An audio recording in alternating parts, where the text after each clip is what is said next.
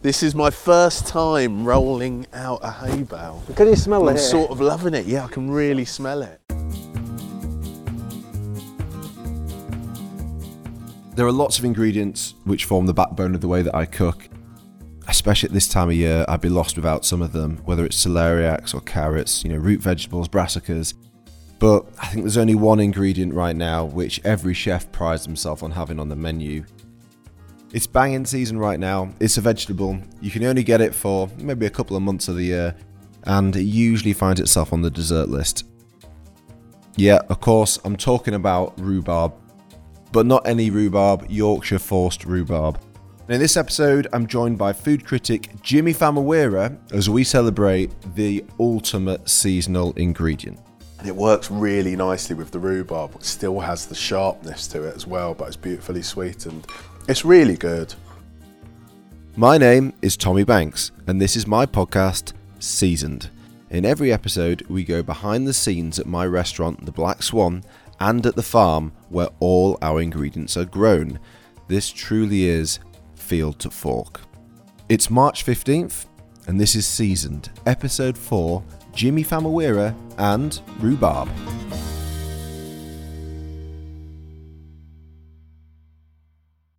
Before we begin, I want to say a thank you to our sponsors. This podcast is only possible because of True Foods. True Foods are an incredible family business who make the best stocks and sauces. True Foods provides stocks to some of the best kitchens in the UK. One, two, and three Michelin star restaurants use their stocks as the base for their recipes. And now, their stocks and sauces are available for you to buy at home too. I'll tell you more about them later in the episode, but you can check out their product range and find lots more information in our show notes. Well, it's been a strange week on the farm. We had snow, freezing temperatures, lots of wind, and that brings plenty of problems with it. At the farm, we've had to take extra care that the piglets are warm enough. And the Mangalitsa pigs, which we moved out to the fields thinking winter was over, well, it's a good job that they're covered in thick curly hair. They're nice and tough and they'll be fine. As for the Herdwick sheep, well, they're used to the cold. Nothing seems to phase them. The freezing temperatures has made foraging really difficult. Wild garlic has been something that's been very difficult to find, but we haven't had to take anything off the menu. Dickie and his team have been getting out in between the showers, and they know where to look. It's very important that Callum and his team of chefs are totally flexible. And so, if one ingredient does have to come off the menu, they always have an ingenious idea of how to use something else that's available. It's equally delicious, and the guest never really knows we've had to make a change. But it was a couple of weeks ago, before the cold snap, that Dickie and I jumped in the van and headed down to Leeds to visit a farm who specialise in one of my favourite ingredients. Looking forward to today, Tommy. I think it's going to be exciting visiting one of our uh, key suppliers. Yeah, Especially- no, I'm I'm excited about it because I've never been here before. I can't wait to see what they do. Nestled to the south of Leeds and stretching across to Wakefield is an area of land renowned the world over the Rhubarb Triangle. It all sounds a bit mysterious, but there's no little green men or unidentified objects here. Instead, it's actually the last place in the world where rhubarb is grown en masse using a technique which has been in use for well over a century. And it's so special that rhubarb grown here is in demand from chefs and kitchens all around the world. Uh, it feels kind of really special because this, this rhubarb is like very famous. It's every chef in the country has it on his menu. You see the boxes and like their iconic sort of red boxes of rhubarb, and they get shipped all over the place. It kind of feels quite cool to go to the actual place where it's where it's grown, and Oh. for it to be so sort of you know. We're just coming up now. It's, it's quite a humble sort of place. You know, it's a small shed by the looks of it. Yeah, I think so. Yeah, think is, it- is that it there? We're pulled down here, I think. Yeah. Oh wow. Tomlinson's farm in Pudsey is where I get my rhubarb from. It's run by Robert, or Rhubarb Robert as he's better known, and he told me I'd find him in the picking shed. Now then, Robert. All right, Tommy, how are you doing? Yeah, well, Dickie's with me here today as well. All right. I can't believe. We, I mean, we've been working together for years, and obviously bought tons of rhubarb, but I've never been here. I feel almost It's about bit. gui- 10 years, is it now? yeah, I feel a bit guilty. I've never been here. I want to see where the magic happens. Oh, you're a busy chap, aren't you? well, you definitely are this time of year. Typically, the forced rhubarb season runs from mid January through until April, and this farm has been in the Tomlinson's family for over a century. How long have your family been doing this? Uh, we've been here since uh, 1880s. so my great granddad Robert, my granddad Bernard, and my dad David, and then me. Wow. So you're the, you're the original, the OG. Yeah. my dad does say some of them have only been doing it two minutes because they started in the 60s, you know. The picking shed is, well, it's a shed. There's a room at the back, which I'm guessing is where the rhubarb is growing, and there's just a pile after pile of yellow and red boxes being filled with the long rhubarb stems by Robert's wife Paula. Did you pick it all by hand? yeah, every stick's picked one at a time by hand. I'd last about five minutes doing it. My back would be gone. Yeah, I've been picking since 6 o'clock this morning. We'll probably get through about 40 tons this winter. 40 tons. Pick by hand, box by hands. Yep. How many of you are working? Two of us, just me and my wife, Paula. No. There is on this now, yeah. We just can't get anyone to do it. But this is picked this morning, packed, goes out tonight. So uh, really, it's at restaurant tomorrow. So how many kilos will you pick? Like a few hundred kilos? In a day, Yeah. uh, anything from 60 to 100 boxes, so, you know, 600 kilos. Wow. But there's just there's no other way to do it, you know. No one's going to invent a machine because there's only nine growers. That is what makes this truly unique and special. Is I guess you're probably doing things in a way that were done by your great grandfather in like the 1880s. Yeah, pretty much. There's not a lot changed, to be honest. But it's not the picking that I really want to see. I'm told this rhubarb is grown in complete darkness. But Robert has said he'll let us step inside and take a peek. So this is a bit I'm excited about, and I guess it's good that it's only audio because I guess it's going to be quite dark in the rhubarb shed. It is dark, yeah. It's pitch well. It's just a few candles which we harvest use for harvesting. How romantic! Right, come in. Right, your, eyes do adjust after about five minutes. wow. Every now and again, there's a candle, isn't there? Maybe every 10 yards. And you see the yellow tops of the, the leaves and then the, the pink stems going down. But I mean, there's just, you almost think the quiver, because the candles are quivering, they almost look like they're moving and growing. There's, there's a proper atmosphere in here, actually. I don't think I've ever felt atmosphere in a growing sense like this. You feel like there's energy. They do say you can hear it growing. As it first starts to pop through, you know it creaks and pops. Yeah. I thought Robert might have been joking, but in here, in this shed, I think he might be right. Did you hear that creaking over there? Yeah. That rhubarb just It was, creaking. yeah. It's it's nodding in approval. Uh. Anyway, it's time to get geeky. Time for a science lesson. The rhubarb here is what we call forced rhubarb. It spends two years outside, absorbing energy into the root. Then in winter, Robert and his wife bring the roots inside to grow in the growing shed. A heater keeps the shed warm and tricks the rhubarb into thinking spring has sprung. But it's the lack of light which is what makes this truly special. Because the rhubarb is growing in complete darkness, there is no photosynthesis happening. And that means no chlorophyll, which means all of the sugar stays in the plant, creating a beautifully sweet stem, which is bright pink, and the tops are psychedelic yellow. I mean, this the shed is quite low actually. The ceiling it must only be seven foot high. The, the shed, and it's absolutely packed with rhubarb. I've honestly never seen anything like it. The shed goes on for what seems like miles. Coming here is like stepping back in time. Traditional processes making a great product. But Robert told me in the 70s and 80s that rhubarb fell out of favour. It wasn't fashionable. And from 200 forced rhubarb growers in Yorkshire, only nine of them actually survived. And it was a new variety with even more colour, which put the product back on the menu in the 90s. I think, to be fair, I've got to thank the chefs, really, on telly, using it all the time.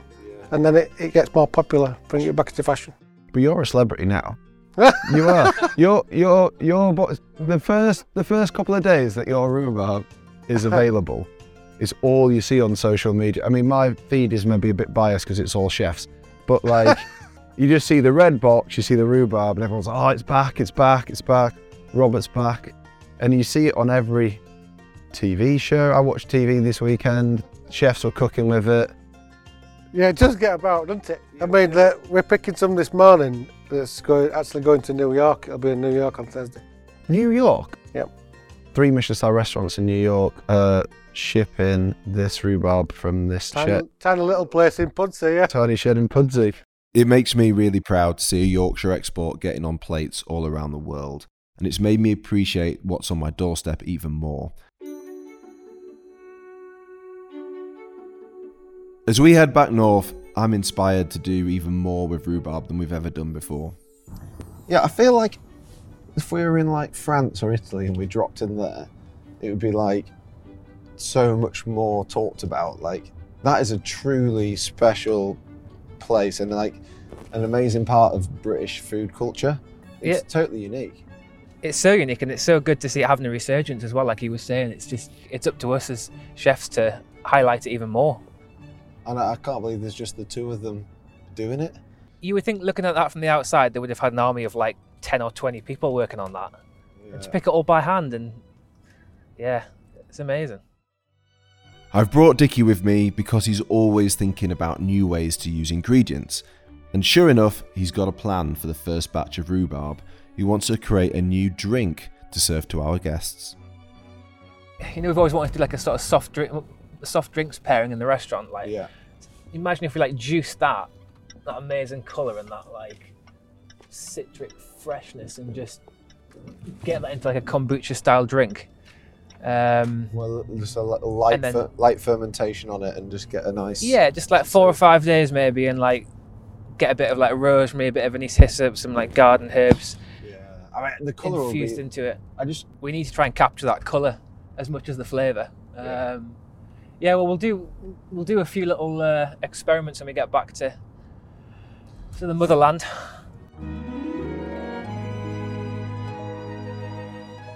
Back at the Black Swan, we had a very special guest pay us a visit. The sort of guest I'm usually a little nervous and certainly suspicious about. You might know Jimi Famurewa as one of the regular guest judges on MasterChef.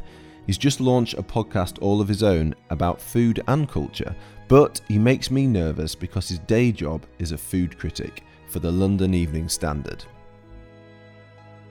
I do feel like I am like maybe a bit more of an urban creature like traditionally like you know I sort of you know live in restaurants I, I ride my little fold up bike there I sort of you know like I'm very much you know I've always kind of been that kind of character it's it's outside of my comfort zone but it's something that I definitely embrace more and more I think we can take that to another level. today. amazing can't wait Jimi answered my invite because he wants to see behind the scenes of a true field to fork restaurant. But on a crisp, wintry afternoon, as we make our way through the farm, I think he's got the fear this might all be a ruse. I mean, I'm fully expecting, you know, as a, as a restaurant critic, to to come out into the middle of nowhere on the invitation of a chef who may have been, you know, tipped off by other chefs that I've upset, and who may just be planning to leave me in the middle of nowhere. This just could be like a grand prank or punishment, and uh, you know, it'd probably be fair enough.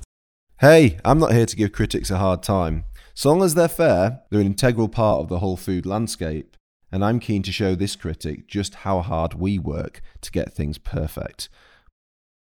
But speaking of working hard, my dad has seen this as the perfect opportunity to put a Londoner, Jimi, a little out of his comfort zone and get hands on with some of our cattle.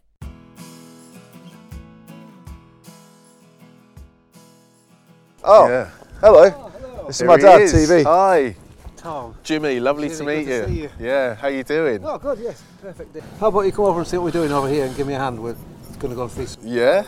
And I'm definitely game, but I don't want to like ruin anything. If you're giving me something with the training wheels on, absolutely gorgeous.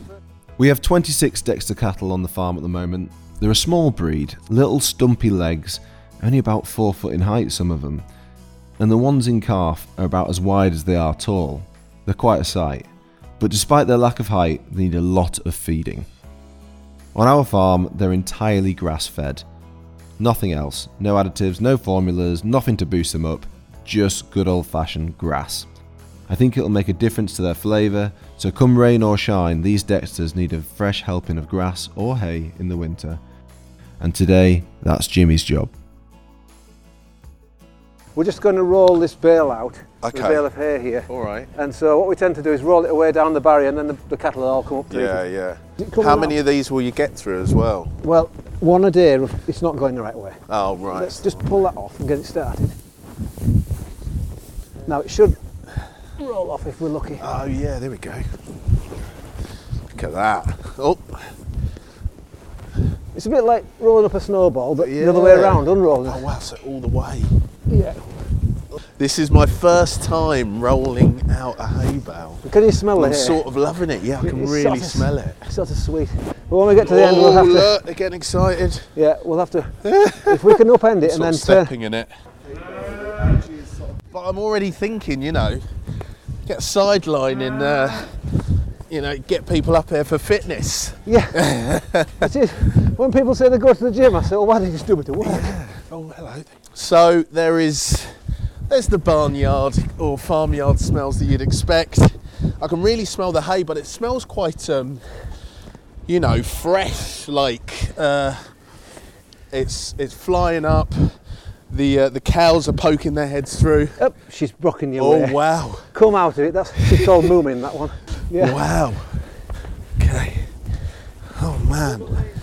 So they're all coming now and they're gonna munch on that. Yeah, so I can really like I, I don't know, like I think maybe you know, we're in close proximity to these gorgeous Dexter cows. They're poking their heads through, they're gorging, there's mooing going on in the background. But it all feels very like maybe people would have in their minds that the scent would be quite pungent or off-putting, but it all just feels quite like fresh and like nice to me. Like I don't know, is this this is obviously all dried This is, hay this is and dried grass, so it's hay, but dried it has a slightly yeah. sweet smell, almost a slightly, Yeah. slightly sweet molasses sort of. Yes, yeah, there's like But a that's just nat- sweetness that's to just the natural- fragrance of it. Natural yeah. hay. It's this hay that I actually want Jimi to pay special attention to because I'm going to use it a little later on when I cook him up a dessert. Yeah, I mean, you know, I can sort of see why they're uh, why they're going mad for it. It's- it does smell quite. Yeah, it's really great to see. With the cows fed, it's time to go inside. And while Jimi cleans up, I want to tell you all about another one of my favourite ingredients, a key ingredient that comes from our farm. This episode is all about rhubarb, but as fine as I think that is, you can't serve it on its own. So my dish this week relies on another product to give it a lift honey. Honey's a great ingredient. I'm lucky that we have some hives on in the farm, so we, we do have our own. But I, what I love about it is the diversity. It really does depend where the bees have been. Um, I think that's a wonderful thing about when you travel around and you buy honey. Just you know, you see it on the roadside, don't you? And you buy honey from different places, and it really tastes of what the bees could forage from around there. So I think the wonderful thing is you can get these light floral flower honeys, but then you can get these deep heather honeys as well, and the different uses you can use for them. You might turn to the honey jar for a dessert, but there's lots of other ways to use it too. I love to use honey in savoury dishes because when you want a little bit of sweetness, honey is not as sweet as adding just straight up sugar to it. And I I think you get a little bit more depth from the honey. So whether it's roasting vegetables in honey or making like little pickling liquors or what we'd call like a gastrique where you, you might want to to make a beautiful little dressing to go on um, a salad leaf or to deglaze a, a sauce or something like that. I think it's a great way of adding depth and sweetness to savoury cooking without simply adding sugar, which is quite one dimensional. And if that sounds a bit too complex, one simple idea needs no preparation at all. One of the things that I really love doing is serving it with cheese um, because you know you have your chutney on a cheese board, but actually a lot of cheeses go very well with, with honey and it's not as sweet as you think. So like a chalky goat's cheese with a light honey is, is absolutely delicious. It's become quite trendy to put hot honey on things, and that's something I'm fully on board with. Hot honey has become a bit of a thing, and I actually I love it. I go to a pizza place uh, in Harrogate, Uh, I'll give them a shout out, Pizza Social, and they do hot honey on their bangers and brock pizza, and it is phenomenal. I think there's something about spicy food and sweetness that go together, and in your on your palate, but in your brain, you're like, I just want to eat more of that. I definitely think that's something we should try this summer with some of our own honey and uh, some of the chilies that we grow on the farm. You could see it as a great accompaniment to like on top of a pizza or something like fried chicken, where you want that sort of really dirty flavour that's sort of sweet and spicy as well. I think next time you drive down the road and someone's selling honey at the side of the road, you should treat yourself. It's that time of the show where we hear a couple of short adverts. Please don't skip past, as I'll be recommending some brilliant food brands which I think you might love. But first, a word from our sponsors. I want to tell you about our series sponsor, True Foods. If you've not checked out their website yet, then why not? Visit True Foods Limited and you'll find their range of fresh stocks and sauces, all available to be delivered straight to your door. Clearly, I love True Foods products and I use them myself, and that's why I'm recommending them. But a little confession as well I actually drink a flask of True Foods beef stock every day. It's my pack up. It's packed full of protein, it's so good for you, there's no added nasties. So not only do I cook with True Foods sauces, but I drink it too. If you're looking for a healthy option for your lunch, as well as something amazing to cook with, I can't recommend True Foods highly enough listeners to this podcast can use code season10 to get an introductory 10% off their first order. That's seasoned 10 for 10% off just for listening to this episode. So we come to the part of the show where I talk about an amazing artisanal producer. Now, I think raw milk is just something you have to try. It's so different to the pasteurized, homogenized milk that you get in the shops. And there's an amazing website called getrawmilk.com. So if you go on getrawmilk.com and put in your postcode, it can tell you anywhere in the country where you can get raw milk from. Often these are on the actual farm themselves where they'll have like vending machines and you just go put a couple of coins in, fill up your bottle and go away. Or they could be in, in farm shops as well. The milk tastes amazing. It's super creamy. It'll be different to, if you've never had it before, it'll be a new food experience that's different to anything you've ever tried. But also, you're buying direct from the farmer and supporting them, which which is massive. So a farmer might be able to sell you the milk through the vending machine and make 10 times as much money as they will selling it to a supermarket. So we're cutting out the middleman and doing a really good thing. But just a note on that though that it's not recommended to drink whilst pregnant. Check out getrawmilk.com. It might change the whole way you think about milk. Mm-hmm.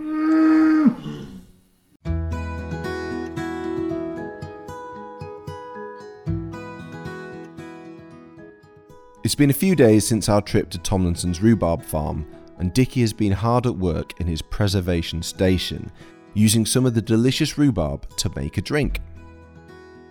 Following the trip to the rhubarb farm, we, uh, we were thinking how can we capture the flavour and the colour of that amazing uh, uh, rhubarb. So we thought something like kind of like, like a fizzy rhubarb wine or something like that. And then like coming back from there, we were like, what about a soft drinks pairing for the menu? So we've been working on a rhubarb kombucha.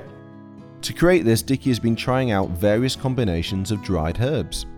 We've got a load of different dried herbs from the garden from last summer. So we've got you know rosemary and anise hyssop, we've got some mint, lemon balm, lemon verbena, all of which are probably going to be pretty tasty. Um, so I think we're just going to get a few experiments on the go and see where we get to.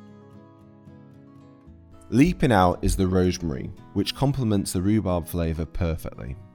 The rosemary, especially, we've got a dish on at the minute in the restaurant using rhubarb and rosemary, so we're kind of like, well, that'll definitely go with that dish.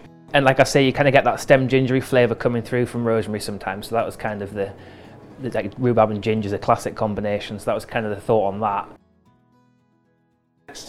So going back to the beginning, we've juiced some of the beautiful, vibrant red rhubarb uh, that we saw at the farm. Uh, and then we're basically, really simple process. We're just going to uh, combine some of the rhubarb juice with a bit of water. Uh, and then basically, in this jar here, we've got a symbiotic kombucha SCOBY as it's termed. So that is all the natural yeasts and good bacteria that are going to allow the juice to ferment. So we're going to take this uh, SCOBY out of here, which doesn't look all that appealing if we're being totally honest. And then we're going to drop that straight into this rhubarb juice and water concoction. And then we'll basically just allow that to ferment at uh, room temperature for a couple of days. It's not a massively quick process, but I guess uh, that's where the flavour develops. Things that take time always taste the best, in my opinion. So The early experiments are looking and tasting good, but Dickie's not satisfied yet. He thinks the balance of flavours needs adjusting.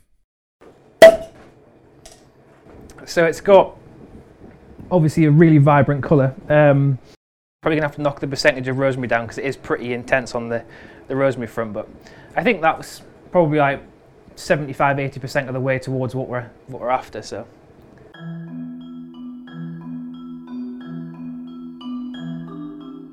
I'm excited to try Dickie's new concoction, but right now I've got Jimi Famurewa in the farmhouse and I've promised him a taste of what the Black Swan is all about. Well, I hope you had some fun out on the farm. I did, I did. Almost too much fun. I'm going to quit it all and uh, come work with you guys. Oh, well, I, hey, that sounds great. I Well, I should think be careful saying that, shouldn't I? You- You'll be like, oh, we've got more work for you, actually. So there's always more work on the farm. While we chat all things food, I'm also going to try and whip up a panna cotta with loads of lovely pink rhubarb. So this episode's all about rhubarb. So we've got this amazing Yeah. Yorkshire rhubarb that we get from Tomlinson's farm in Pudsey. So in the rhubarb triangle. Yeah, yeah. It's a really special ingredient. So I wanted to do something Yeah. which sort of showcase that, but using ingredients that we've got, Yeah, we've got here. So I'm going to make like a like a traditional sort of panna cotta. Using some of the Jersey milk. The milk we use is raw milk, straight from our dairy cow, and it's such a delicious tasting product that I'd never go back to supermarket milk to cook with. So half milk, half cream. Okay. And then in the oven, I have roasted off some of the hay. Wow. So to- toast that on a nice low temperature for about 20 minutes, and it just goes another level of sort of Oh my god! Nutty, yeah, the- yeah. Like there is a sort of biscuity. yes, biscuity. Yeah, That's really, exactly what it is. really is. is. Yeah, What's the biscuit with the cow on it? malted milk. That's it. malted milk biscuits. Do you know it what? Totally That- is. I used to love it. those. So this this looks weird, but that is all going in there. I, I did feel like I was in like one of my kids' mud kitchens or something. Suddenly, like you know, with the, uh, like you know, wow, this is going to be look- pudding. It, it looks alien, right? Yeah, it does, And you yeah. give that a good sort of mush around. I mean, it's about to turn into Blue Peter because obviously I, I made one earlier. So I, what I do is I'd heat that up, Yeah. leave it to infuse for a little bit, strain it right off, and then warm it up again and add the bloom gelatine. To Right, it. right, So yeah, just yeah. like a normal panna cotta, but the only difference being that I've put some dry grass in it. right, right, yeah, yeah, yeah. This is a delicious and simple pudding, which I'm sure you can make at home too. Hay is optional. We've already made a panna cotta Amazing. yesterday, so obviously with the panna cotta it's set with gelatine, so it would take Mm. a, a few hours in the fridge. Um, so I've got one Wow. earlier, which is nice. And is there? Wibble wobble. Yeah, it's got a very good wobble on it. Yeah, that'd be that'd go off on Instagram definitely. Get the old video clip. Maybe uh, maybe we should get It's it lovely there. though, and I like that it's got um, a kind of biscuity, kind of uh, ecru beigey colour. Like you know, like sometimes you get those panna cottas that are very pale, snowy white, but it, yeah, it looks really lovely. That's the the hay that's sort of infused Yeah, into it, and yeah. Uh, yeah, it's uh, it does have these sort of caramelly flavours, and I don't know, it's quite a nice colour. That I think like I would have that as maybe a, a kitchen kitchen cabinet colour. You know. yeah, lovely earth tones. Yeah.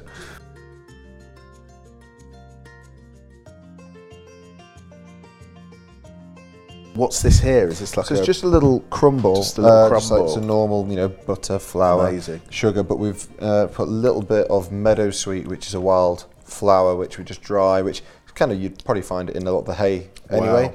This is incredibly good. This Have is you- very, very good. Maybe it's my, you know, little dipping my toe into the life of a farmer, and I'm just like absolutely really hungry because I did like about five minutes work, but it's really good. It's beautifully subtle and faint, but it's definitely got something in there. And it works really nicely with the rhubarb. It still has the sharpness to it as well, but it's beautifully sweetened. It's really good. And the rhubarb, we just cook that down and put a little Yeah. splash of some rhubarb schnapps in it as well from last Nice, year. yeah. But I think this is obviously the food that we cook in the restaurants is very much more layered than, than mm. this. But I think sometimes if you just want to taste two or three ingredients, like celebrate rhubarb, milk, and well the hay that the cow Yeah, eats, and yeah, milk. yeah, It's three yeah. things, but they go well together. And just a really simple pudding like that, sometimes the best way to showcase it. So the dish is a hit, which is a relief. But I'm interested to get to know more about Jimi. Obviously, you like eating and you write Yeah, about it, yeah, but do you enjoy yeah. cooking as well? I do. I really, really do. I um, yeah. I, I, I, would say that like my love of food and interest in it definitely came from watching, you know, the cooking programs and chefs on TV and people like Jamie Oliver and the old clips of Yeah. Keith Floyd and things like that. And that kind of sparked my interest in figuring out how to make recipes. So I still really enjoy cooking, and that's where it stems from.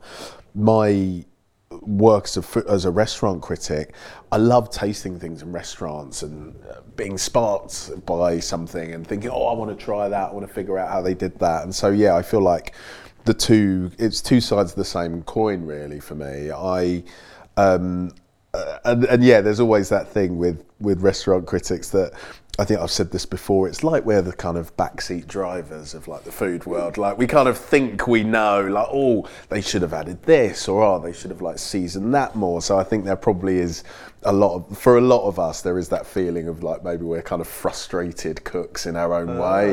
Yeah, maybe that's, it. Maybe that's I'm not sure every restaurant critic could say that. Do you know? think? Mm, maybe not. Maybe not. Yeah. But um, what about food, like culture and like growing up? Yeah. And, like, what what did you what did you have? Like, Yeah, your well, British Nigerian background, and you know, my mum is an amazing cook, like a really sort of natural, innate, quite chaotic. You know, four or five pans on the go. nice. You know, fry something else up. Oh, we've got more guests coming round. It was always quite. You know, joyful chaos in, in her little kitchen, but um, a lot of Nigerian dishes, things like jollof rice. You know, a lot of we eat a lot of um, starchy tubers like there's a lot of yam there's things like fried plantain it's all quite like you know in its own way very rib sticking belly filling stuff like it's all you know a lot of um, starchy uh, starchy accompaniments with really deeply flavored sauces and i think because of that because because my mum's such a good cook. When I started cooking for myself, I was definitely drawn to quite classic British flavors and things that you know I didn't necessarily grow up with. Like you know, in in that probably in that same way that a lot of people, if you grew up with cottage pies and traditional dishes like that, you probably gravitated more to things that you sort of thought of as more exotic. And may, maybe there was, for me, there was an element of like, reverse, oh uh, wow, the you know the exoticism of a of a cauliflower cheese or something like. It sounds daft, but generally, I think like I've carried that into like later life. Like I really. I, I, I'm, I really gravitate to a lot of those dishes, and I love, you know, in terms of, you know, as, as a critic, I love all sorts of food. I love, you know, you know Southeast Asian flavors, and I, I really love Turkish food. Actually, I Really? love the yeah, yeah. I think particularly in London, we're really, you know, fortunate with you know Turkish and Greek food, especially. I know they're quite different, but like you know those kind of Mediterranean slash Middle Eastern like Levantine flavors, and I really, really love that kind of mix of freshness with boldly spiced meats. But I also just really love traditional British food as well, and I think and that's my kind of theory that maybe it comes from the fact that it it wasn't something that that was cooked a lot when I grew up, and also when I was striking out as a uh, you know cooking on my own as a kind of home cook and experimenting with stuff. That was something that my mum didn't necessarily do as much of. That was something that I could like kind of you know become expert at because I can't touch her when it comes to like jollof rice and those Nigerian dishes really. The relationship between food and culture and how our food shapes us goes beyond his own experiences. Jimi has even written a book about it. I wrote a book, Settlers. Uh, it was about, um, it is about um, the black African diaspora and looking at that history, and food's a part of that, but also looking at religion. Yeah. You know, things like education and, and that kind of African diaspora influence that we see in all, all sorts of walks of life at the moment, whether it's music, art, politics. It's, it's kind of a background that a lot of Brits share. So I kind of wanted to dig into that modern history. And yeah, I think I, I, I think actually writing the book was the culmination of a process of being increasingly more interested in my African heritage, and food was definitely part of that. And uh, in lockdown, and this is something that I wrote about, but in lockdown, because my mum would always look after my, I've got two young kids, and she'd look after them one day a week. And it would be amazing because she would cook um, the Nigerian dishes that I grew up with. So I'd come in from work, and you know, the house would smell like my childhood home. Like, Is that you know, nostal- was that like yeah, nostalgia yeah, it was amazing. Like you know, I'd go in and like you know, there's you know the smell of fried plantain, and my mum's kind of cooking like you know the Scotch bonnet chili kind of stews and things like that. And yeah, the things that I grew up with. And so when when that wasn't possible during lockdown, when she you know when she was isolated, she was kind of living on her own. And so we started up a thing where I was trying to kind of learn to cook those dishes, which I'd always relied on her to cook for me. I'd kind of maybe dabbled a little bit here and there, but she was kind of, you know, giving me like pointers over Zoom and things like that. So that that was before the process of doing the book, but that was definitely when I started to kind of feel like, oh no, I kind of really want to learn how to make these dishes for myself. I think you feel uh, an ownership towards them sort of dishes, and certainly things that I think of from when I grew up, nostalgic sort of flavours. They mean that bit more to you. Actually, Yeah, a bit yeah, more. yeah. Pro- you're a bit more protective of them. Like if you're going yeah, to the yeah. effort to making the dish that your, you know, your mum used to make, you kind of. It's more an event, Yeah, isn't it, yeah, than, yeah, than, yeah. than just Yeah, like you making tea. So, would you before then? Would, you- would your be kids? You wouldn't have cooked West African food for Yeah, like Nigerian dishes. I'd probably, you know, I'd probably do a bit of jollof, and I would like, you know, fry plantain, and you know, kind of season things in a way that my mum would. But it definitely supercharged it. That kind of hmm. the the pandemic and and them sort of really pining for those dishes. I felt like, oh god, yeah, I've got to like learn how to cook them and.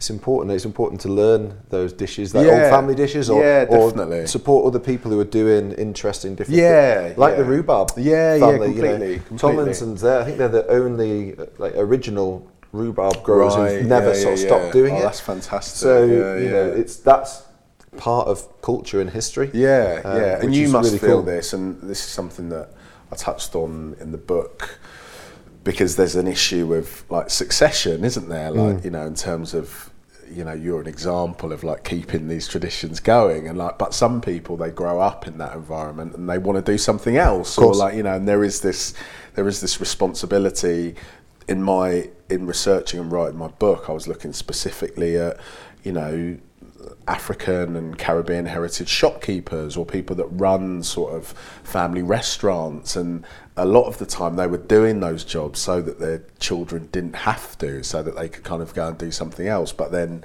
you've got this really important community hub and source of these tastes and link to this history and lineage that's that's then a little bit fragile because you know you're not necessarily getting people carrying it on. So yeah, things like the the rhubarb, and I and I, and I really love talking about these things. Uh, at the same time, because I feel like they are so linked, and maybe Yeah. that gets lost sometimes. And this is why we've got the, um, the, the a podcast that I'm going to be hosting that is um, talking to people about their own immigrant heritage and their relationship to it, and that, how that sits alongside their British heritage as well, and kind of talking about the food that reminds them of that, talking about the people, the certain places, and yeah, it's kind of through the course of doing the book and just the kind of the things that I'm interested in writing about as a, as a restaurant critic, as a journalist, it's great to just keep that conversation going.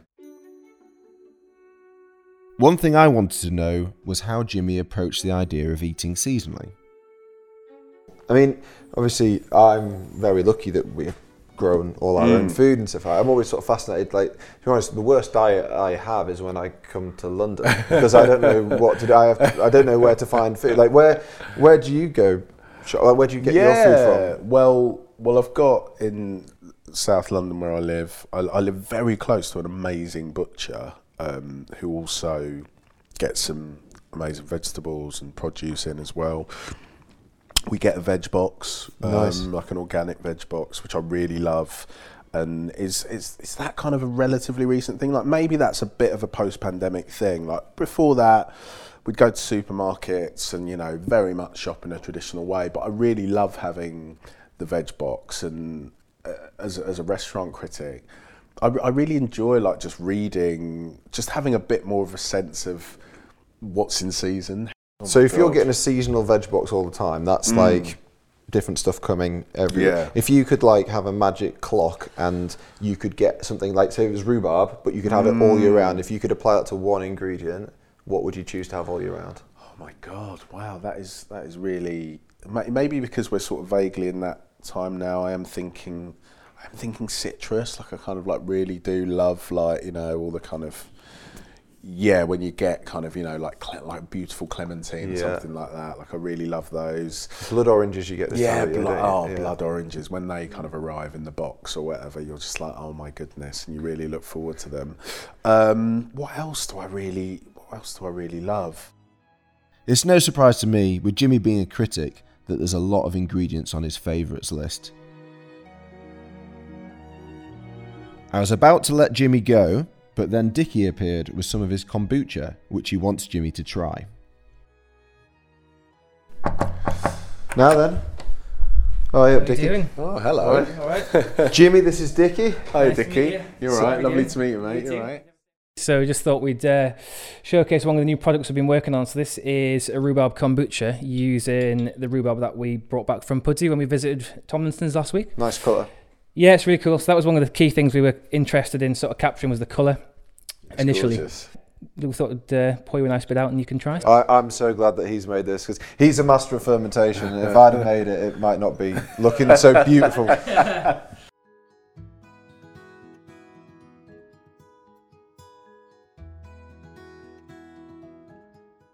Oh, yeah, that's lovely. It's good, isn't it? Yeah, really good. The rosemary does come through. It like Yeah, works. It's a really nice botanical in the way that like you'd have gin and tonic. and Yeah, it yeah, might- yeah. You could garnish that with a rosemary Yeah, sprig. that's true. Yeah, that's a really nice Yeah, it's drink if you were not drinking. Definitely. So, guys, what do you reckon to the kombucha then? Yeah, it's delicious. Do you reckon it's menu worthy? Menu, yeah, yeah. I think absolutely. I think it's one of them things which is just got so much intrigue and interest to it, and it's absolutely delicious. So I think it'd be a lovely thing for our guests to have. Amazing. Yeah, yeah, I think so. It's it's it's really appealing, drinkable, sweet. You know, like a lovely story behind it. I like the idea of garnishing with the with the rosemary as well, just to sort of underline that. I would happily have another glass, which is probably a good sign. Fresh rhubarb will be on our menu for just a few weeks, but it's sure to be a big hit with the diners. And outside of the kitchen, it will be the talk of the allotment growers and amateur chefs up and down the country. And I hope everyone celebrates rhubarb for what it is a truly versatile ingredient that you can use in lots of different ways. Jimi, thanks so much for coming up. It's been a real pleasure to have you. Uh, thanks for having me. It's been absolutely amazing. I uh, yeah, hope the cows recover from me from me interacting with them. Uh, they're not scarred, but yeah, I've really loved every. And as long minute as you're of not it. scarred, either. um, I've really loved every minute of it. Yeah, thanks for having me on. Next time, we're going foraging with former topless baker and now highly acclaimed pastry chef Matt Adlard for something altogether more savoury. So if I've picked this but lost the stem, if I just, is that worthless to us? No, that's actually better because uh, it saves the chefs picking it down. in And the we're confirming Matt has picked the correct. That is definitely wild garlic. There we go. Yeah, and you've actually got the biggest leaf we've found so far, which, Oh is, wow! which is also good I news. I am a natural forager. you are natural. definitely. For more information about Seasoned, check out my website www.tommybanks.co.uk or check us out on social media. If you've enjoyed the episode, please leave us a positive rating and a review.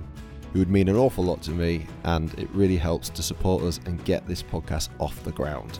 Most importantly, though, tell your friends, tell someone else you've enjoyed it. Maybe they'll join us on our journey too. Seasoned is a What's the Story podcast. It's hosted by me, Tommy Banks, and produced by Daryl Brown and Sophie Ellis.